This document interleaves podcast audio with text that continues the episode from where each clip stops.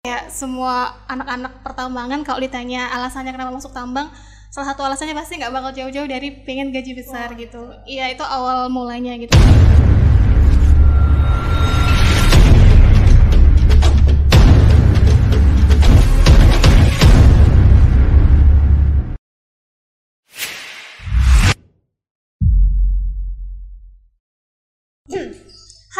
Assalamualaikum warahmatullahi wabarakatuh.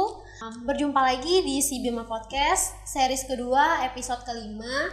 Kali ini kita kedatangan eh, bintang tamu yang sangat inspiratif ya. Dengan Mbak Siti Rohma, biasa disapa? Rahma Oh ya, biasa disapa Mbak Rohma ya teman-teman. Nah, Untuk teman-teman se- tahu juga bahwasannya si Bima Podcast ini merupakan program dari Bima Sabar Group. Dengan adanya si Bima Podcast ini, kita bisa sama-sama berbagi informasi, um, memberikan motivasi. Pokoknya apa pun yang walaupun uh, bukan berhubungan dengan tambang gitu.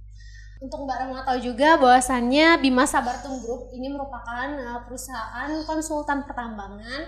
Nanti kita akan buka pertambangan juga di Muara Dua. Dan juga Bima Sabartum Group ini punya lain bisnis lainnya seperti uh, konstruksi, mm, konsultan lingkungan, dan juga punya kita punya otomotif, Bengkel ya? bengkel saat ini ada di Lampung gitu sih mbak. Dan juga Bima Sabartum Group ini merupakan au- authorized dealernya CAC Nav. Jadi untuk teman-teman sobat Bima semua yang mau beli alat-alat survei itu bisa berga- eh, bisa hubungin kita di Bima Sabar. Eh, Mbak Rahma sendiri ini eh, mahasiswa pertambangan ya? iya benar alumni Oh. pertambangan Unsri Oh, wah, sering angkatan ya. 2015 Angkatan 2015. Saat ini udah selesai studinya ya, berarti ya? Alhamdulillah sudah Mm. Dulu gimana ceritanya awal mulanya Mbak Rahma tuh bisa tertarik gitu untuk kuliah di bidang pertambangan kan? Jadi kalau eh, Bismillahirrahmanirrahim eh, kalau untuk tertarik pertama kalinya awalnya searching di internet kayak iseng-iseng masukin keyword perusahaan dengan gaji besar gitu. Pasti kayak semua anak-anak pertambangan kalau ditanya alasannya kenapa masuk tambang salah satu alasannya pasti nggak bakal jauh-jauh dari pengen gaji besar gitu. Iya itu awal mulanya gitu kenapa tertarik. Padahal sebelumnya saya sendiri pun nggak tahu apa itu tambang, kemudian belajarnya tentang apa, terus nanti juga ketika bekerja itu nanti di mana gitu. Semuanya baru tahu ketika proses perkuliahan gitu.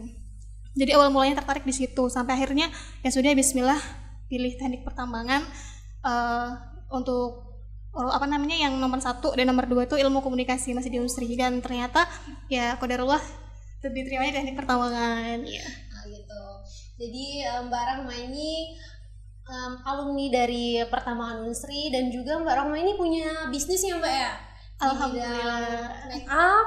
Em, Mbak Rahma ini di, eh, mempunyai bisnis di bidang make up, terus punya galeri juga kan Mbak punya galeri apa Mbak nama galerinya? Eh, Rohma Anita Rohma Galeri. Anita. Rohma? Anita Rohma Anita Galeri. Ya. Menarik nih sih Mbak ya sebenarnya. Iya, iya. Mbak kan dari eh, kuliahnya pertambangan nih, nggak punya skill gitu kan untuk terjun di dunia makeup itu gimana awalnya? Eh, jadi buat eh, informasi tem- buat teman-teman, sebenarnya saya pribadi awalnya nggak kenal sama sekali makeup. Jadi saking nggak kenalnya, bisa dibilang ini lucunya pakai lipstick ke kampus aja semester 7 Jadi dulu nggak bisa bedain mana eyeshadow, mana blush on gitu. Paling tahunya cuma lipstick, pensil alis, Se- sebatas itu. Jadi kayak banyak teman-teman yang mengira biasanya kan MUA itu mereka yang memang dailynya suka makeup Iya. atau minimal mereka sudah mengenal makeup terlebih dahulu untuk dirinya sendiri baru terjun untuk uh, menawarkan jasa MUA gitu. Nah kalau saya pribadi itu uh, modal nekat aja berani, pokoknya pengen gitu. Kalau awal mulanya itu gara-garanya waktu masih uh, menjadi salah satu BPH di BEM, dulu kan pernah juga diamanahkan di BEM KMFT Unsri. Di sana kan ada sekret ya biasa namanya kita organisasi, ada wifi dan sebagainya gitu. Dan biasanya tuh teman-teman kalau misalnya anak-anak di sekret tuh kan hobinya kalau lagi kumpul main main cup terus main game. Dan dan saya tuh nggak suka yang hal-hal kayak gitu. Akhirnya ada salah satu staff yang bilang gini mbak mbak coba deh lihat ini ada vlognya kak Tasya Farasya pasti Oh, kalau cewek iya, pasti iya. tahu ya beliau Tahu, siapa. Beauty vlogger ternama Indonesia gitu. Akhirnya lihat tuh pertama kali ih seru ya asik ya gitu. Itu pertama kali banget. Oh iya ya terus habis itu pulangnya iseng searching di YouTube tutorial makeup graduation. Itu awal mula tertariknya di situ. Udah sampai akhirnya eh apa namanya eh, nggak nggak sengaja ikut salah satu seminar yang diadain di BEM juga sama eh, staff-staff gitu dan datang dan kebetulan pembicaranya itu eh, salah satu yang punya usaha juga. Jadi kayak ketua dari PMW PMW itu eh, kewirausahaan gitu bagi mahasiswa yang berminat di bidang kewirausahaan iya benar nah ini segala macam dan dihubungkan dengan salah satu temen dia yang memang sudah mendalami dunia MUA sejak tahun 2015 ya jadi dikasih kontaknya terus eh, Rohma kalau misalnya memang mau serius temuin namanya Denan Denanda 2015 juga. Akhirnya kami ketemuan di perpustakaan dan langsung dikasih challenge sama Denan bilang gini kalau Rohma serius besok kita beli makeup dia bilang gitu. Ya jadi ketemu hari ini hari Jumat kalau nggak salah Sabtunya aku langsung ke Palembang langsung diajak ke PS waktu itu untuk beli makeup. Jadi di hari itu juga aku langsung praktek untuk pertama kalinya. Pertama kali iya benar Mm-mm. jadi baru benar-benar pertama kali dan dan sama sekali belum paham up. Masa sampai megang face alis pun gemeteran. Iya, saking nggak kenal makeup sama sekali. Saking nggak pernah emang sama sekali iya. Mm. tapi eh, kan Roma kan berarti baru ya kenal sama make up sebelumnya tuh kata Roma tadi kan kata Mbak Roma kan belum pernah gitu kan kenapa me- apa milihnya tuh di make up gitu kan? A- ada apa gitu di make up ini menurut Mbak Roma kalau ditanya kenapa milihnya make up mungkin pertama karena mungkin udah jalannya seperti itu ya kayak gitu. Karena kan biar gimana pun kalau Allah yang nggak mengizinkan nggak kasih jalan juga ya kita apa ya eh, nggak nemu gitu. Dan entah kenapa ketika mendalami prosesnya kemudian bener-bener belajar meskipun tantangannya banyak ya jadi di awal itu tuh aku beli makeup tuh cuman abis buat belajar aja. Kayak nawarin ke semua orang buat siapa pun yang kayak misalnya ketemu sama Mbak Dea "Eh, Mbak Dea mau nggak aku make upin gitu itu pertama kali karena saking pengen bisa belajar gitu sekalian buat portfolio di IG karena kan ma- namanya juga beginner ya. Kita newbie kalau misalnya kita nggak punya portfolio dan kita nggak latihan bener-bener takutnya orang nggak percaya dengan hasil. Karena kita kan menawarkan jasa gitu bukan produk gitu. Akhirnya dari situ eh, belajar terus dan ternyata menyenangkan gitu. Karena memang pada dasarnya basic saya itu kan girly sangat cewek banget iya. Menyukai semua hal yang membutuhkan kesabaran, ketelatenan gitu. Dan memang sebagai MO kan harus telaten, detail, sabar dan harus ramah ya. Iya, karena kita ngadepin berbagai karakter klien gitu. Nah jadi kayak ngerasa oh ya uh, ada di fase nemuin oh ternyata ini salah satu passion saya gitu. Dia akhirnya didalami di di apa ya ditekunin gitu.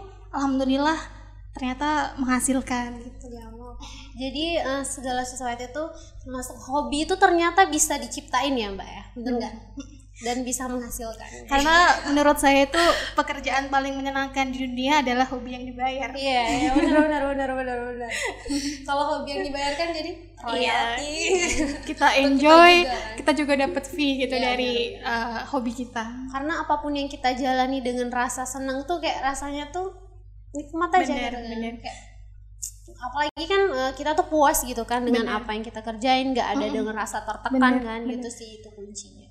Contoh juga misalnya kayak saya misal pas lagi graduation, saya kan mulai itu bangun jam 2 pagi ya. Hmm. Pokoknya sampai jam 8 itu full sama sekali nggak berhenti kecuali sholat subuh dan minum paling. Hmm. Dan itu capeknya luar biasa. Cuman karena tadi merasa seneng dan enjoy, Iya, ya udah capek tapi seneng. Nah, itu yang namanya mungkin itu yang namanya hobi atau passion kali. Mm-mm, kan passion kita kan Bener. passion itu bisa diciptain teman-teman jadi buat teman-teman semua yang uh, grad- uh, fresh graduate ya sama kayak misalnya kayak Mbak Rohma itu sebenarnya kita nggak harus apa ya aku ini bisanya apa? Kita nggak harus selalu begitu gitu kan. Kita bisa kenali potensi diri kita itu sebenarnya kita ini senangnya ke mana gitu kan. Dan satu lagi kita itu bener nggak mbak? Harus pintar-pintar cari peluang. Bener, bener. Selain bisa cari peluang, kita juga harus berani memulai. Ya benar-benar. Karena itu sih kuncinya. terkadang kebanyakan orang tuh banyak yang nanya kayak Mbak Rohmah, gimana sih caranya kita ngebangun usaha gitu?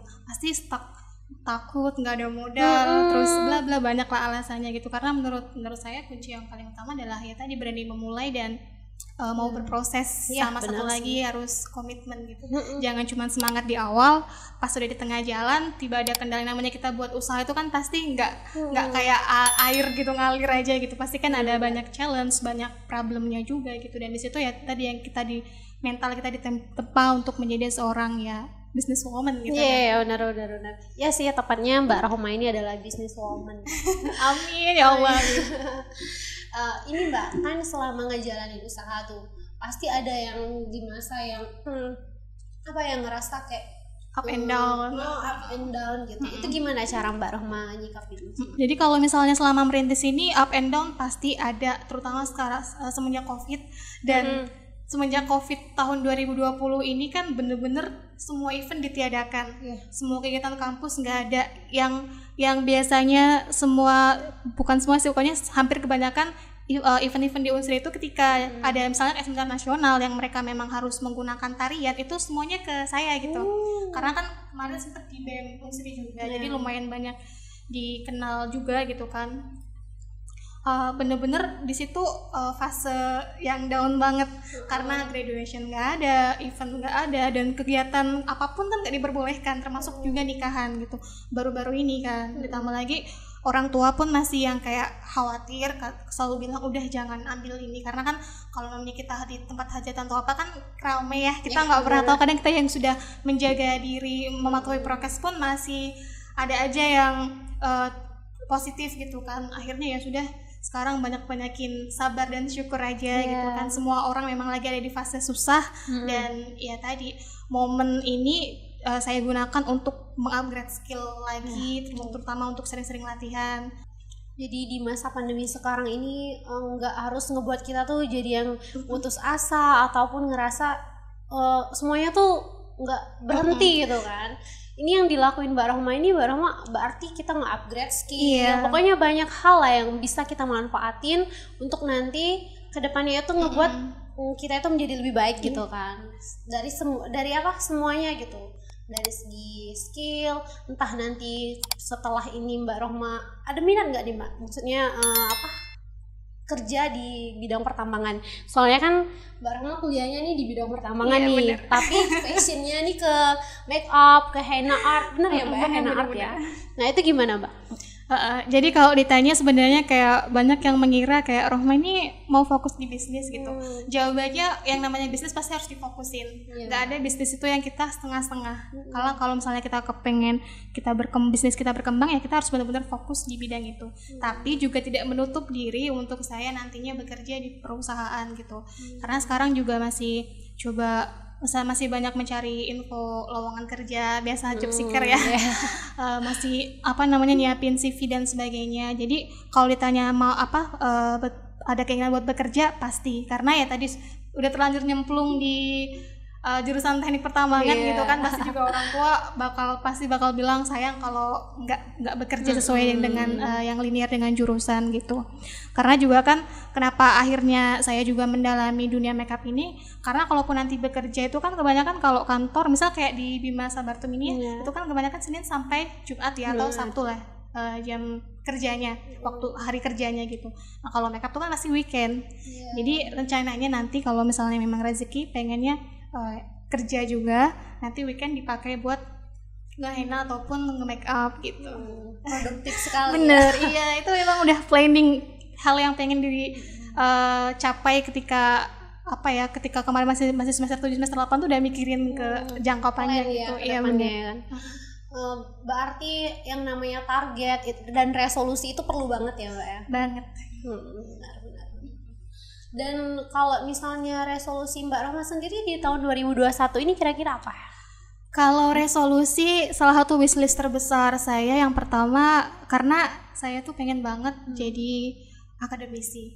Jadi memang bukan orang yang apa ya, bukan orang lapangan. Karena memang ya tadi ke- saya ini tambang tapi sering dikira FK. segala macam iya vibesnya segala macam dan memang ketika mengetahui dunia pertambangan yang sungguhnya ketika kemarin kerja praktek gitu kan itu masya allah banget ya. Jadi the one and only perempuan di situ. Semuanya laki-laki banyak bule-bule. Kami kalau misalnya briefing segala macam pakai bahasa Inggris gitu. Ternyata sangat ini sangat apa ya uh, menghabiskan energi gitu. Hmm. Terus saya merasa, nah itu salah satu alasan kenapa akhirnya saya membangun bisnis. Hmm. Karena saya pengennya uh, nantinya ke depannya adalah uh, punya kebebasan waktu ketika sudah menikah gitu kan. Dalam artian uh, fleksibel. Jadi kayak kita punya kerjaan yang kita bisa atur sendiri waktunya gitu. Uh, kita tetap dapat penghasilan tanpa menge- mengesampingkan kewajiban kita sebagai istri dan ibu nantinya ya. Itu planning jangka panjang. Hmm. Jadi kalau jangka panjangnya ya. Tapi eh, apa selama Mbak Rohma eh, kuliah di jurusan pertambangan ini, menurut Mbak Rohma gimana di jurusan pertambangan itu asik nggak? kalau ditanya awalnya kaget. Hmm. Kenapa? Karena eh, lumayan keras, dominan laki-laki. Iya. Terus ketika di lapangan pun ternyata luar biasa ya. Namanya kita ada banyak alat berat, terus juga tempatnya juga dan namanya juga site kan seperti itu gitu. Awalnya kaget gitu, tapi lagi-lagi ya karena kan tidak ada yang kebetulannya dalam hidup kita. Berarti memang ayo sudah bismillah jalani, memang Allah suruh oh ya rahmah, memang eh, rezekinya ditambang gitu ya udah. Soalnya anak tambang tuh keren-keren loh biasanya. Misal gimana ya? "Hmm, kamu jurusan apa? Pertambangan. Wih, kayak langsung apa ya? eh, punya branding diri Iya, gitu kan gimana gitu kok anak tambang tuh kan. dan dan tadi uh, tentang resolusi yang tadi mbak dia tanya salah satu juga yang bis- bisnis saya yang paling pengen saya capai adalah pengen dapat beasiswa LPDP kenapa karena tadi kan uh, saya bilang uh, saya tidak tidak apa ya tidak prioritas untuk yang di lapangan. Jadi pengen jadi akademisi pengen lanjut lagi S2 gitu. Oh kan iya, Rohma Karena, mau lanjut ya, S2 ya? karena memang di jurusan kami pun sebenarnya uh, masih banyak dibutuhkan dosen-dosen juga karena kebanyakan kan nih, uh, senior gitu kan beliau udah banyak yang pensiun gitu. Mm-mm. jadi memang udah kayak cita-cita banget kepengen dapat beasiswa LPDP terus bisa lanjut lagi untuk lanjut uh, untuk S2 uh, study ya mungkin bisa nanti mengabdikan diri di iya benar Emang Mbak Rama kayaknya eh, cocok untuk apa ya? jadi guru jadi ngajar gitu kan. Jadi eh, apa ya mindset yang bahwa apa ya mindset yang bahwa apa ya mindset bisa dari mana aja gitu kan. benar-benar Banyak juga teman-teman nih yang jurusan pertambangan kan di sini kerja di Bima Sabartum Mm-mm. kan kita nggak ke lapangan tapi ya apa ya eh, apa pun itu gitu kan selama yang masih di jalurnya benar itu menurut menurut uh, apa menurut saya sih oke oke aja gitu kan perlu nggak kita tuh punya mimpi sangat penting bahkan kalau prinsip saya pribadi eh, jangan pernah takut untuk bermimpi tinggi. Kenapa? Karena kalaupun kita jatuh, kita akan jatuh di antara bintang-bintang. bintang-bintang. Iya, itu mungkin quote yang sudah orang udah banyak tahu gitu. Kenapa? Karena dari mimpi itu kita akan apa ya memberikan positive vibes buat kita. Eh, positive thinking juga, mindset kita akan apa ya? akan ter, ter terbentuk bahwa gimana caranya kita akan punya semangat dan motivasi untuk mencapai impian gitu, ah, impian itu. Tapi ya tadi namanya impian itu kan nggak bisa yang tidak semudah membalikan telapak tangan ya. Ada harga yang harus dibayar gitu. Dalam artian ada prosesnya gitu, ada perjuangan yang harus kita lakukan gitu. Ada apa ya? Kita harus ya disiplin. Kita harus benar-benar ya tadi eh, impian-impian itu tuh bagaimana caranya kita bisa mencapainya gitu. Jadi kayak kenapa harus bermimpi ya tadi? Saya pun bermula dari bermimpi, Iya. hobi ngayal. menghayal itu perlu ya? Bener-bener. Iya sih karena apa ya? Dengan bermimpi itu ngebuat kita itu menjadi eh, semangat sih untuk menjalani hari-hari kita kan. Karena kita punya eh, tadi resolusi yang menurut kita ini harus kita capai dalam waktu dekat ataupun untuk jangka panjang gitu kan untuk diri kita. Dan apa ya? Bukan untuk kita bukan cuma untuk kita aja sih gitu kan. Mungkin nanti ada mimpi-mimpi orang tua yang Bener. kita wujudin gitu sih Karena kan masa depan itu kita sendiri yang perjuangin. Iya benar, orang lain. bukan orang lain. Dan itu harus kita ciptain dari sekarang Benar. kan. Karena memang tidak ada yang terlambat, tapi apa salahnya kalau kita udah mulai startnya tuh dari sekarang Benar. gitu kan. Sih. Dan eh, mau tanya lagi nih Mbak, menurut Mbak Rohma ya, hmm, kalau misalnya kita dengan sarjana atau dengan kita nggak sarjana itu ada nggak perbedaannya di dalam dunia kerja menurut Mbak Rohma? Kalau ditanya perbedaan pasti ada perbedaan ya gitu Hmm. antara kita sarjana dan pertama tadi jenjang pendidikan ya kayak gitu. Hmm. Tapi tidak juga menutup kemungkinan kalau yang tidak sarjana pun ilmunya bisa lebih mumpuni gitu. Kenapa? Karena ya biasanya orang lapangan itu kan jauh lebih memahami lebih. Karena kan Hmm. kalau kita yang teori dengan praktek biasanya kalau saya pribadi ya gitu lebih cepat kita memahami yang praktek gitu. Iya sih. Uh, jadi kalau misalnya ditanya ada perbedaan ya paling perbedaannya dari segi jenjang pendidikan tapi tidak menutup kemungkinan juga untuk misalnya punya kemampuan yang sama ya why not gitu Iya. Apalagi kan di zaman sekarang ini kan Mm-mm. eh, kesempatan belajar itu iya benar nggak meski harus kita kayak apa ya pendidikan itu hanya jembatan Iya, gitu kan. bener. dan belajar itu sebenarnya kita bisa belajar dari mana aja gitu. teknologi kan semakin canggih Iya, kita bisa teknologi. akses kita bisa belajar dari mana saja gitu yang terpenting itu adalah eh, mungkin gelar itu penting ya bagi sebagian orang Mm-mm. tapi ada yang berpikir juga bahwasannya intinya itu kita jangan berhenti belajar aja gitu kan soalnya apa ya banyak eh, ada juga yang misalnya dia nggak sarjana tapi dia punya bisnis punya lain bisnis lainnya gitu kan. Tergantung gimana kita tuh mau apa ya ngedalami fokus gitu ngedalamin Bener. sesuatu. Mm. pandang Mbak Rohma terhadap dunia kerja itu gimana? Kalau sudut pandang sebagai fresh graduate juga Iya. kan. Kalau sudut pandang karena ya apa ya kita Dari sekarang lagi uh, uh, kita sekarang lagi di masa untuk survive ya Iya. pasca pandemi pandemi gitu. Kenapa? Karena semua lini kehidupan sedang down semua gitu. Nggak cuman di bidang pertambangan saja tapi di ranah bisnis dan sebagainya pun mengalami kolaps gitu yang luar biasa gitu di industri perfilman pun seperti itu gitu. Jadi emang bener-bener sekarang tuh lagi masa untuk survive gitu jadi kalau misalnya untuk lowongan pekerjaan sendiri pun ya banyak yang mengeluh kayak lebih sulit gitu.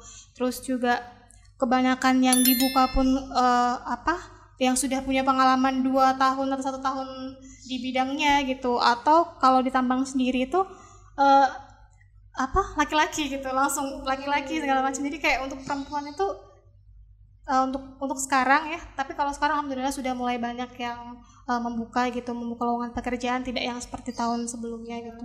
Jadi memang itulah kenapa tadi pentingnya kita untuk bisa belajar baca peluang dan kreatif gitu. Karena kalau kita hanya mengandalkan me- menunggu lamaran pekerjaan gitu lamar sana sini ya alhamdulillah kalau memang langsung diterima gitu. Karena ya siapa yang nggak kepengen bekerja di perusahaan gitu dari segi gaji juga menjanjikan gitu.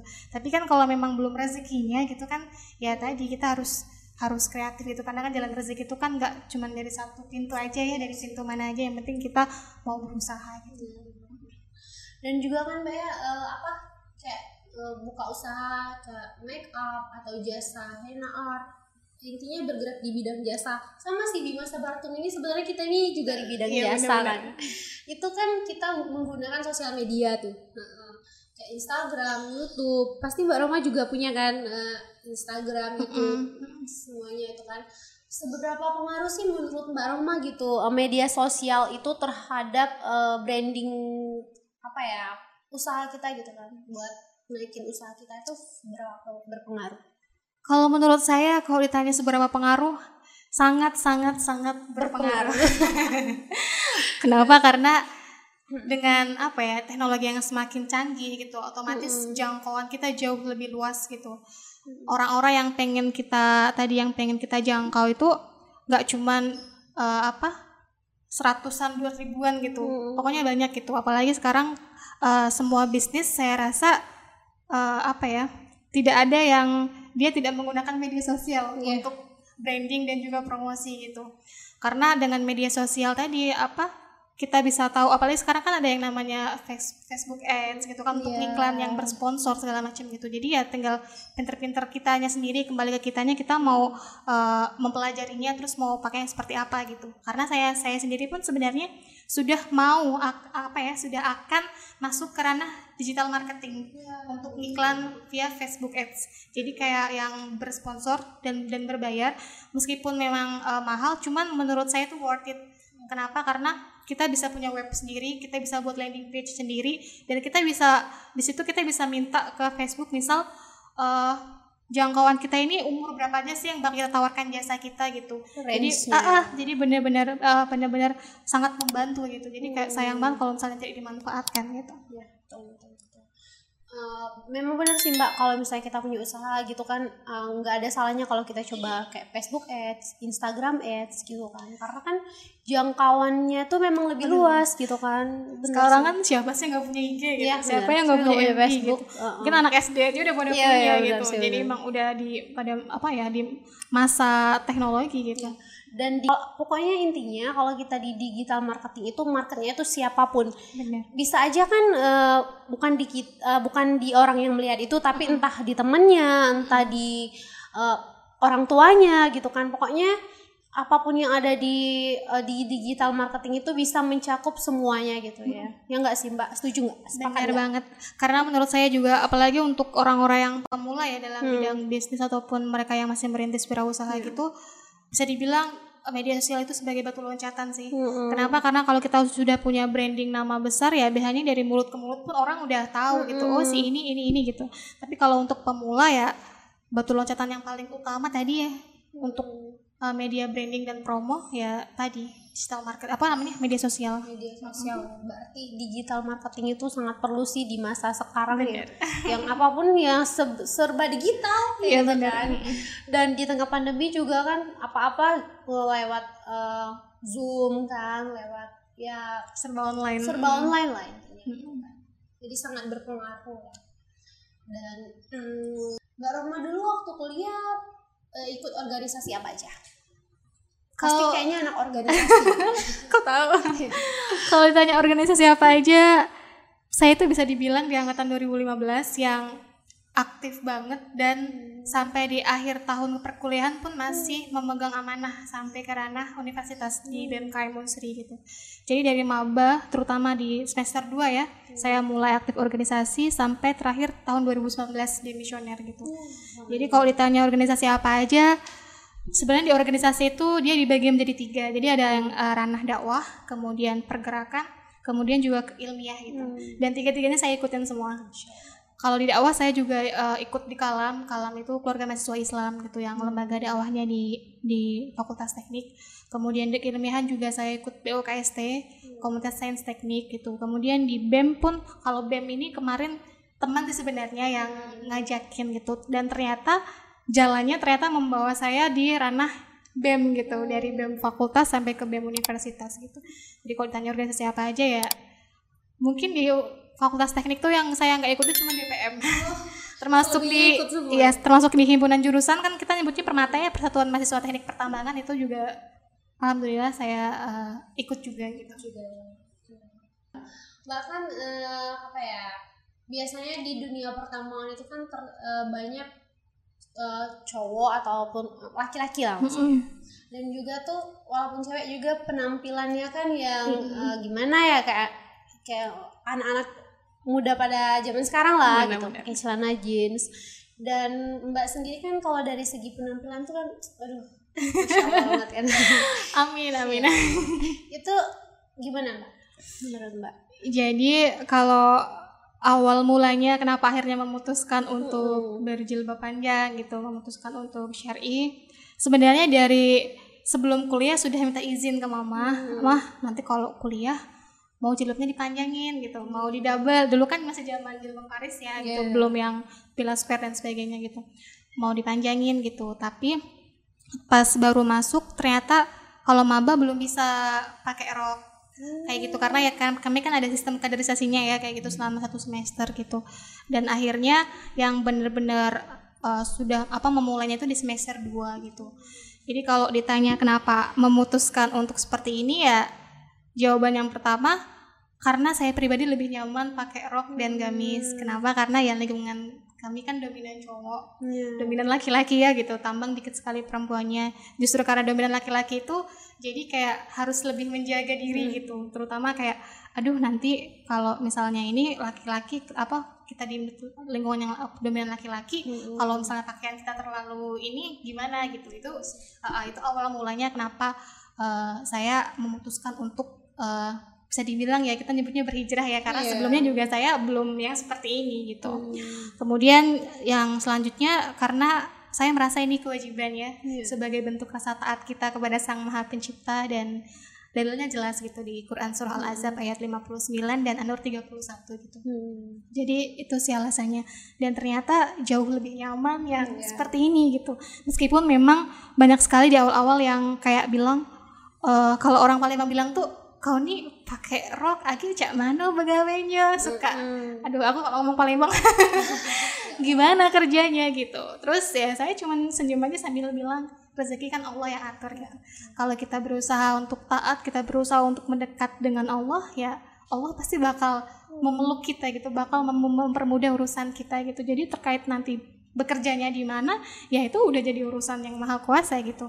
Dan alhamdulillah ternyata salah satu jawabannya ya diberikan kemudahan untuk membangun bisnis makeup artist gitu Iya. sebagai jasa seorang Tapi ya sudah seharusnya seperti itu sih. Iya. Mbak. Doakan semoga cepat menyusul. Amin ya Allah, amin ya karena sejatinya kan hidayah kita yang menjemput ya. Iya sih. Dan apa ya, gimana pun uh, penampilan kita, passion kita itu kita jangan pernah takut intinya, Mbak ya. Karena Allah itu udah bakal memberikan yang terbaik lah untuk kita. gitu. Dan selama saya merintis usaha baik di Gamis karena dulu saya sempat sampai mengirim saya kan punya mbak ya dan tinggalnya di Sulawesi ikut suami. Jadi saya sempat sering mengirim gamis ke sana sampai 30 piece 40 piece gitu. Memang karena di sana lumayan lumayan jauh dari konveksi. Kalau kita kan Bandung Jakarta itu kan pusatnya ya kalau di Sulawesi itu kan jauh gitu. Jadi memang sampai pernah di tahap yang seperti itu. Jadi kayak reseller tapi dalam skala besar gitu. Tap- apa tapi lagi-lagi ya tadi karena aktif terlalu aktif di organisasi banyak amanah sana sini. Jadi kayak satu tahun itu saya bisa megang sampai tiga amanah gitu. Iya. Uh, terus tambah lagi juga perkuliahan yang padat terus juga yang ngurus skripsi segala macam. Jadi lumayan keteteran gitu. Terus uh, dari semua pengalaman bisnis yang saya jalani sih kunci utamanya adalah tadi berani mencoba dulu gitu. Iya. karena yang paling sulit sebenarnya ya sebenarnya memang memang memulai bisnis dari nol itu luar biasa sekali tantangannya dibanding dengan kita yang sudah punya modal gitu. Tapi sebenarnya poin utamanya tuh bukan bukan di modal gitu. Sebenarnya kita mau apa enggak berproses? Kita mau apa enggak mencoba? Kita mau apa enggak belajar gitu? Kalau nanti masalahnya dibilang orang eh biasa lah yang namanya kita memulai suatu usaha kan ada saja netizen maha benar yang suka ngejulit gitu nyinyir. Sama kayak saya makeup suka dibanding bandingin suka yang namanya kita berproses kita masih pemula. Ya kalau misalnya hasilnya masih kurang bagus atau jelek gitu ya nggak apa-apa gitu. Tadi makanya jadi yang paling penting adalah berani dulu aja gitu. Karena mental buat berani itu yang berani mulai itu yang luar biasa sulit untuk kita bangun gitu. Iya sih, bener. kalau untuk masalah modal nanti berkembang relasi segala macam ya itu nanti seiring berjalannya waktu. Dan kenapa saya memutuskan waktu itu meskipun saya anak teknik karena teknik ini lumayan apa ya sangat jarang yang minat aktif di organisasi. Karena mungkin karena beban perkuliahan kemudian praktikum dan sebagainya gitu. Tapi kenapa saya aktif organisasi ya? Karena saya merasa saya butuh. Terutama dalam mengembangkan soft skill ya. Mungkin itu alasan klise tapi emang benar gitu. Di organisasi kita bakal belajar yang namanya public speaking. Karena menurut saya good communication itu penting gitu. Kemudian kita belajar untuk uh, manajemen tim kemudian teamwork. Kita ketemu dengan berbagai karakter orang gitu. Kita belajar untuk menurunkan ego manajemen rapat sebagainya advokasi segala macam gitu. Jadi memang benar-benar ilmu-ilmu yang penting dibutuhkan ketika nanti memasuki fase pekerjaan pasca kampus ataupun ketika kita uh, membangun suatu usaha gitu. Dan yang paling penting salah satunya relasi gitu. Iya sih, sih. Mbak. Karena kalau misalnya kita ada relasi itu kayak alham apa ya jalan tuh bakal dimudahin gitu sama Allah kan. Mau kita mau ke sini ada relasi, terus mau buka usaha ini bisa ada temen yang bantu promotin gitu kan sih Mbak ya. Pokoknya relasi itu juga salah satu kunci terpenting sih. Yang terpenting juga menjaga relasi itu sendiri ya nggak Mbak.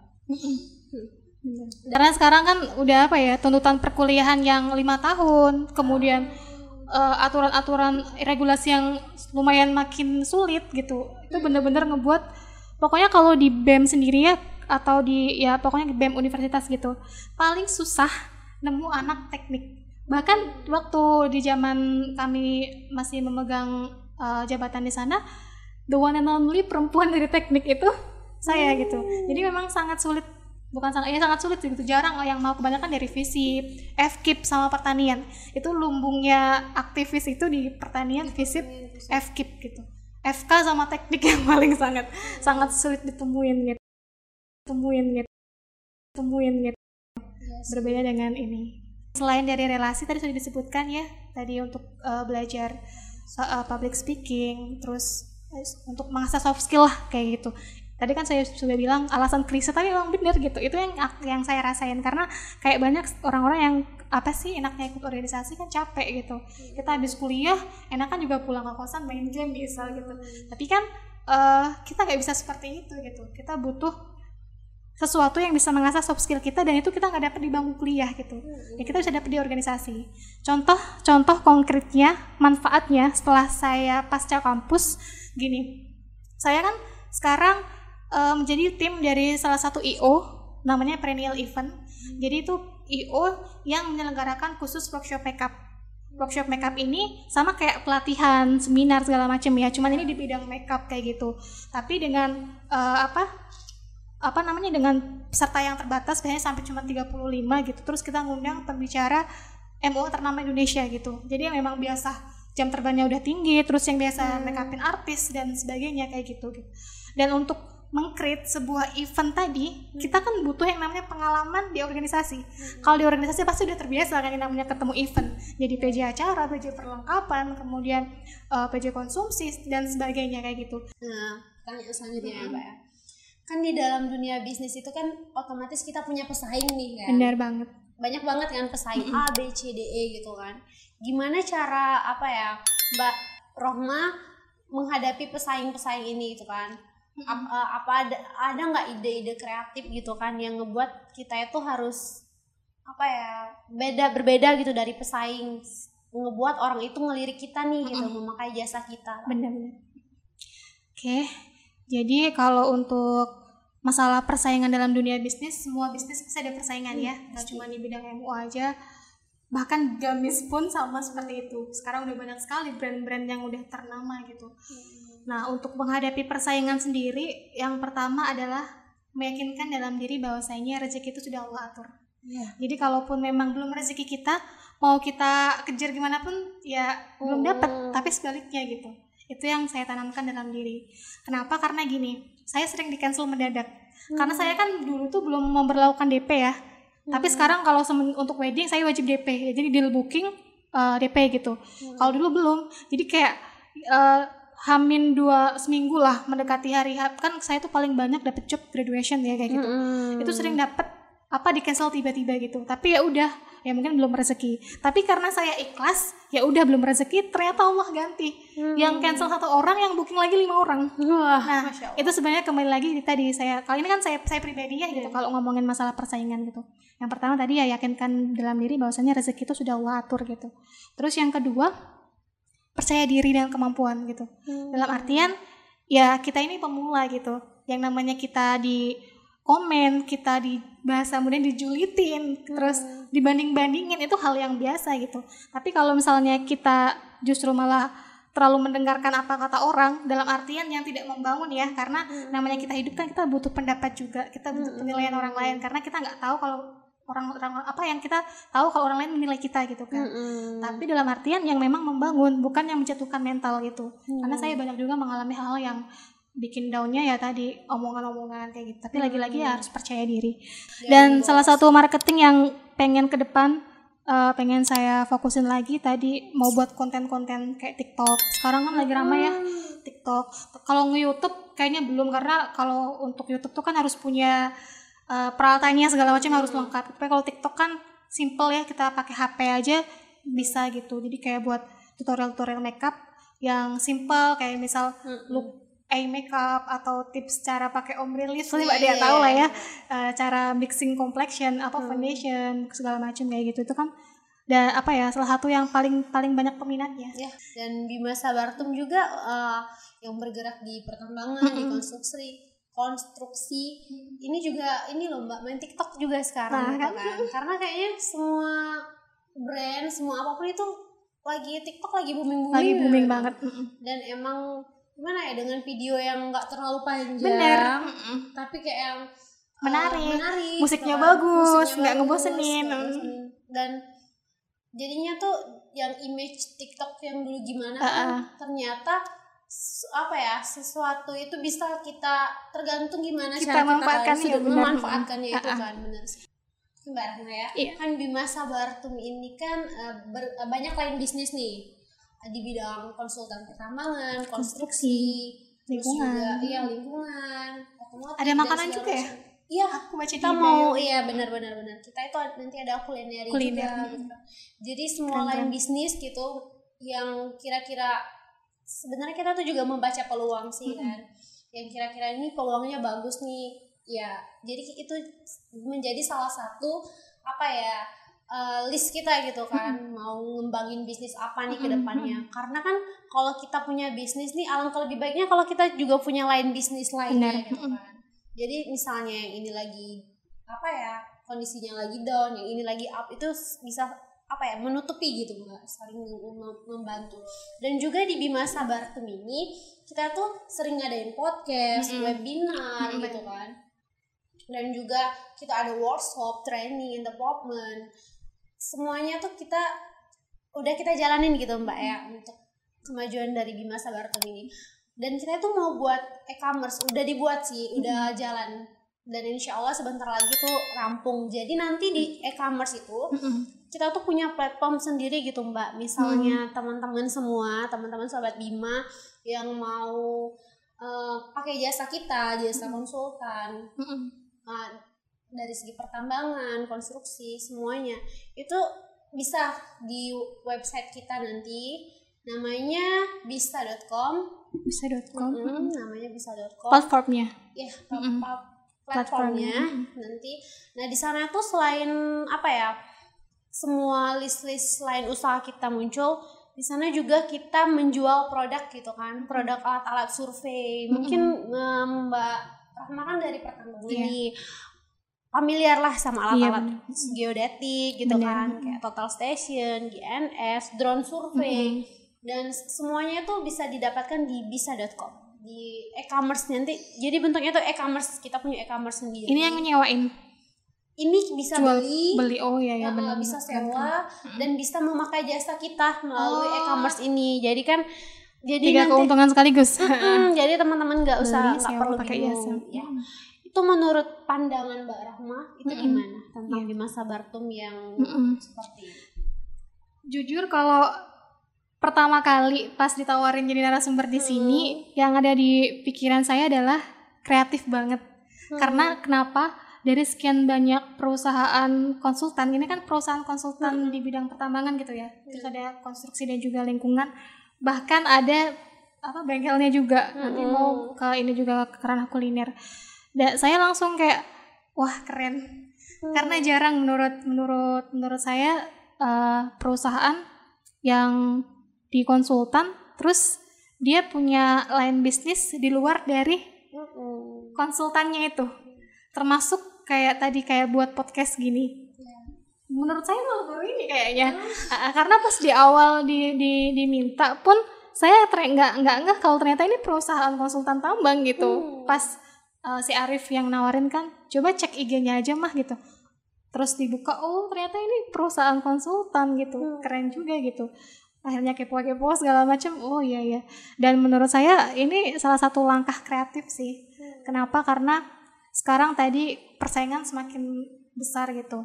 Kemudian perusahaan-perusahaan lain pastinya juga akan mengeluarkan uh, ide terbaiknya gitu Iya. untuk memajukan uh, perusahaannya masing-masing gitu. Dan menurut saya apa apa yang diambil apa yang langkah yang diambil dari CV Bima Sabartum ini sudah sangat luar biasa.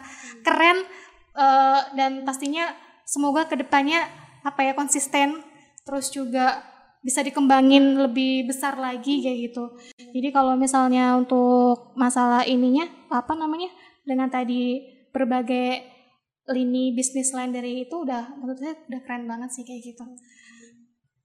Apalagi bisa apa ya jual produknya juga kemudian kita bisa juga e-commerce Ah, ah, jadi selain kita bisa ah, pakai jasa dari uh, engineer-engineer di CV Bima Sabartum juga bisa beli produknya gitu. Karena memang bener ya alat-alat tambang ini kan susah.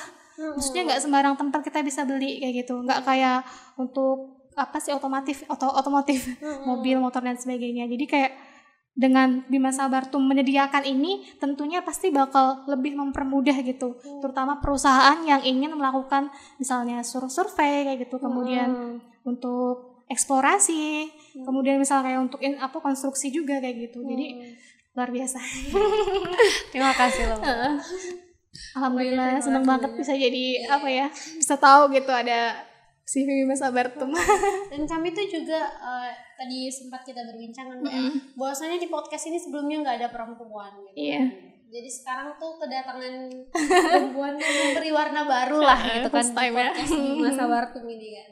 Dan ini Mbak yang terakhir, ada nggak nih pesan-pesan untuk apa ya? Hmm, eh, adik-adik mahasiswa ataupun kalangan fresh graduate yang lagi cari kerjaan ataupun yang udah kerja sekarang ada nggak pesan yang bisa dibagi gitu kan? Iya.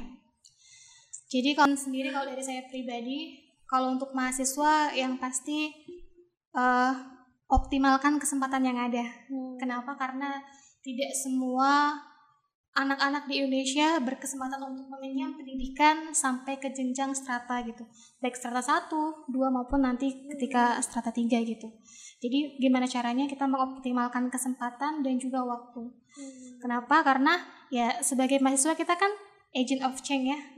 Iron stock dan juga social control gitu. Artinya kita bukan hanya mengemban amanah dan tanggung jawab sebagai seorang mahasiswa, tapi ada juga negara dan bangsa. Di mana sebuah negara atau bangsa itu ketika ingin maju ya harus punya pendidikan yang bagus gitu, harus punya pengetahuan yang baik kayak gitu. Dan itu selalu tugas mahasiswa. Jadi optimalkan kesempatan yang ada, terus aktif-aktif di kegiatan yang sesuai dengan keinginan kayak gitu. Yang mau yang hobinya di ranah pergerakan silahkan optimalkan. Misalnya ikut kegiatan di band gitu. Yang misalnya hobinya di keilmiahan suka ikut conference kemudian exchange segala macam maksimalkan gitu. Kemudian yang hobinya di ranah keilmiahan ya bisa juga dengan ikut-ikut lomba sana sini segala macam kayak gitu. Kenapa? Karena itu penting banget. Saya bilang penting banget untuk pasca kampus gitu. Dan itu juga sebagai salah satu bekal kita untuk apa ya eh, mengarungi dunia pasca kampus gitu. Kalau misalnya kita hanya bermodalkan ijazah dan IPK, semua kita punya ijazah dan IPK kayak gitu. Tapi kan yang membedakan kualitas diri kita kan bagaimana personal kita gitu. Kita harus punya integritas, kemudian tanggung jawab gitu, kemudian eh, apa ya kejujuran, kemudian juga eh, amanah kayak gitu. Itu kan suatu hal yang siapa sih yang nggak kepengen misal kayak perusahaan punya karyawan seperti itu dan itu bisa dibentuk ketika eh, pas masa perkuliahan tentunya tanpa mengesampingkan kewajiban utama eh, sebagai seorang mahasiswa gitu. Jadi tetap jalan organisasi misal mau organisasi kemudian eh, apa ngampusnya tetap oke gitu dan lulus tetap lulus gitu. Jangan jangan sampai terbengkalai gitu. Kalau misalnya lulusnya agak ya kayak saya kan lima tahun ya. Teman-teman mungkin empat tahun dari tiga tahun setengah gitu Heeh. jadi ya manfaatkan kesempatan yang ada. Karena kalau saya saya pribadi pun emang udah meniatkan pengen lulus lima tahun gitu. Benar-benar lima tahun lima tahun pas. Jadi ya beneran gitu di bulan September awal itu langsung sidang. Jadi benar-benar lima tahun gitu. Ya jadi untuk mahasiswa itu. Terus untuk fresh graduate eh, semangat. Pejuang amplop coklat sama seperti saya. Pokoknya rezeki nggak akan ketuker nggak ke mana usaha dulu aja coba dulu aja apa aja coba. Bahkan itu sih. Jadi tadi ya. Terus lagi-lagi ya apa ya yang memberikan kita rezeki yang memberikan kita kesempatan nikmat untuk apa ya tetap bisa menghirup udara dengan bebas. Kemudian kita masih dikasih kesehatan kan pasti eh, Allah kayak gitu. Jadi ya tetap berusaha untuk eh, selalu apa ya belajar menjadi pribadi yang lebih baik lagi tanpa merasa lebih baik dari orang lain. Iya, belajar lebih baik dari kita yang sebelumnya gitu. Bukan merasa lebih baik dari orang lain gitu. Tetap memperbaiki diri kemudian apa ya perbaiki juga kedekatan kita dengan Allah dengan yang maha memiliki hidup gitu. Kenapa? Karena eh, tujuan kita utama kita kan sebenarnya kita diciptakan untuk beribadah ya sebagai khalifah di bumi gitu. Dan tujuan akhir kita adalah akhirat kayak gitu. Dunia adalah apa ya tempat persinggahan tempat kita untuk meng- mengumpulkan sebanyak-banyaknya amal amal kebaikan gitu pahala supaya insya Allah ketika nanti di eh, akhirat kita mendapatkan syafaat dari Nabi Allah Nabi Muhammad Shallallahu Alaihi Wasallam. Kemudian kita insya Allah semoga dikumpulkan di surga Allah bersama keluarga dan orang-orang tercinta kita amin amin amin ya oh ya mbak satu lagi nih. Tadi kan terakhir. Ini terakhir banget nih. Um, ini kan Indonesia udah merdeka berapa tahun ya 70 Hmm, 76 enam. Ya 76 menurut Mbak Rahman. 100 tahun Indonesia merdeka Indonesia jadi apa nih? Pandangan Kalau saya pribadi, keinginan dan uh-uh, kita kan ada yang namanya kita bakal ada di fase bonus demografi ya. Kalau teman-teman tahu bonus demografi di mana usia apa ya usia poten potensial gitu, Hmm. Eh, di mana usia usia di mana kita produktif gitu, kita masih tinggi tingginya semangat gitu kayak gitu. Jadi harapannya ya pasti dengan bonus demografi itu membuat Indonesia semakin maju gitu. Dalam artian ya baik dari segi pendidikan gitu, baik dari segi ekonomi gitu, terutama ekonomi ya. Karena sekarang kita lagi di fase yang benar-benar sulit, pengangguran di mana-mana karena efek dari pandemi kayak gitu. Ekonomi juga pasti menurun dan banyak sekali orang yang untuk sekedar makan pun sulit kayak gitu. Jadi semoga ke depannya 100 tahun lagi Indonesia diberikan pemimpin yang memang benar-benar sebaik-baiknya pemimpin yang paham bahwa apa yang menjadi amanah dan tanggung jawabnya akan dipertanggungjawabkan semuanya di yaumul hisab gitu. Jadi ketika diberikan kesempatan ya benar-benar menjalankan dengan sebaik mungkin supaya kalau bisa meminimalisir terjadinya korupsi kayak gitu kan. Kemudian eh, KKN segala macam kayak gitu. Jadi apa ya? Baik dari segi pemerintahan kemudian juga orang-orang di dalamnya karena kan yang memegang apa ya? punya wewenang dan kekuasaan untuk mengatur sebuah bangsa itu kan sebenarnya dipegang sama pimpinan Oh, iya. gitu kan baik baik presiden kemudian ya legislatif maupun eksekutif gitu jadi pengennya ya tadi supaya ya lebih maju lagi terutama dari segi perekonomiannya pendidikannya kemudian eh, apa ya berusaha memberantas bukan memberantas ya maksudnya ya tingkat mengurangi tingkat kemiskinan di Indonesia gitu.